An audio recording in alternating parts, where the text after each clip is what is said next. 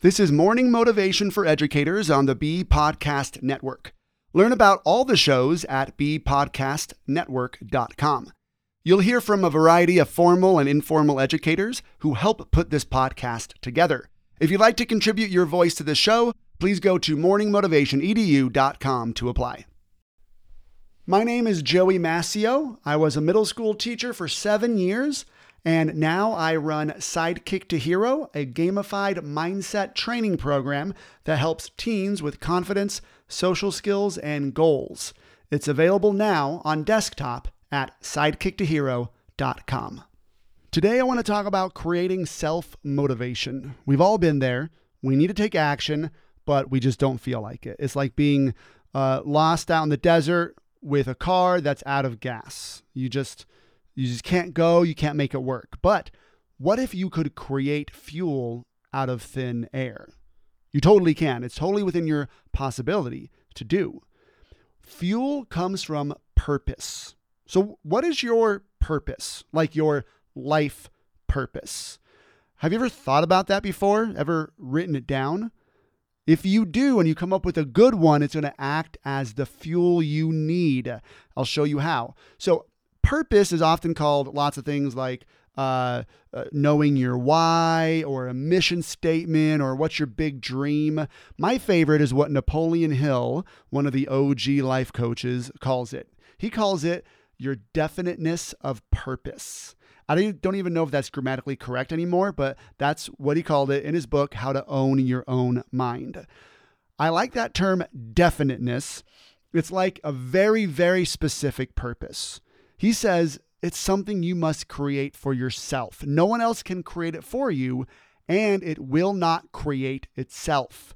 But how often do we just sit around waiting to feel like doing something, right? It's like waiting for lightning to strike. No, that, that's a waste of time.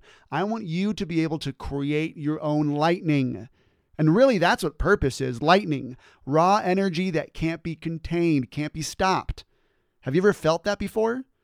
Maybe sometimes on accident when you're watching a movie and it's all inspiring, or you're listening to a song or someone inspirational talk, like myself.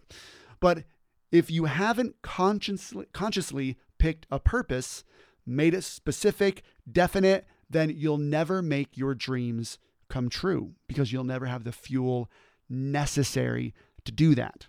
Napoleon Hill also coined the famous phrase whatever your mind can conceive and believe, it can achieve.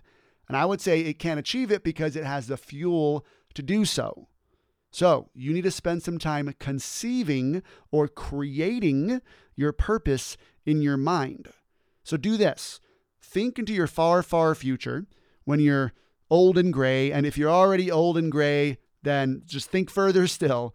Think near the end of your life and you look back across the span of time, across your whole life. What is it that you most want to be said about you? It can be about any topic about you, any any area, about family, religion, friends, money, career, accomplishments, or a combination of these things. We're going to call this your life's purpose. Now, I don't want it to be something that you can check off. Right? It can be about your accomplishments, but I don't want them to be just accomplishments.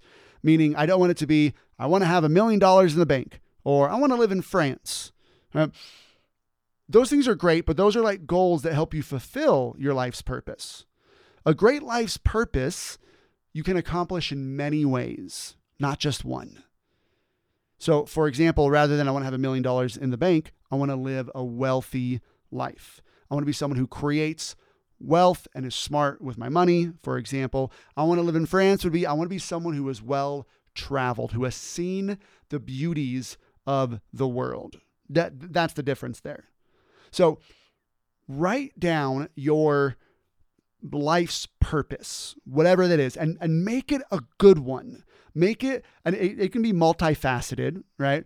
Uh, here's mine, for example. Mine is I want to be a loving and loyal husband, a kind and wise father, a faithful and humble son of God, and someone who supports my family well by creating things that help and inspire others. That's my life's purpose. And when I when you have a good one, you can connect the actions that you need to take on a daily basis to that purpose. Like me cleaning up my room or uh, vacuuming the the the house, that might not directly connect with my life's purpose, though I would assume my wife wants me to do those things. So maybe that one is a bad example. Uh, but grading papers, for example, or uh, attending the oh, th- those those trainings that you got to do, th- those professional development days where you're just like, oh, I hate going to these. My goodness, how can you connect that to your overall life's purpose? You can do it.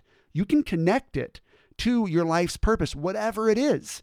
Because chances are you're doing the things that you're doing, or you have to do the things that you have to do today because it is connected to your life's purpose in some way. And if it's not, then you really got to think about things, think about where you're going.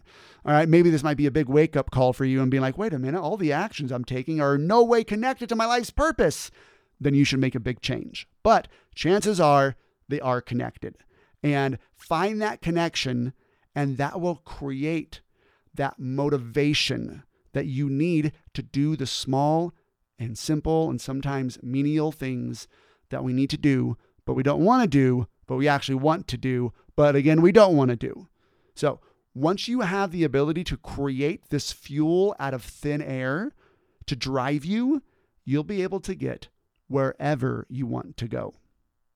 Thanks for listening, and whatever role you have in education, we have a podcast for you at bpodcastnetwork.com. Who among your friends and colleagues needs to hear this message today? please share it with them right now.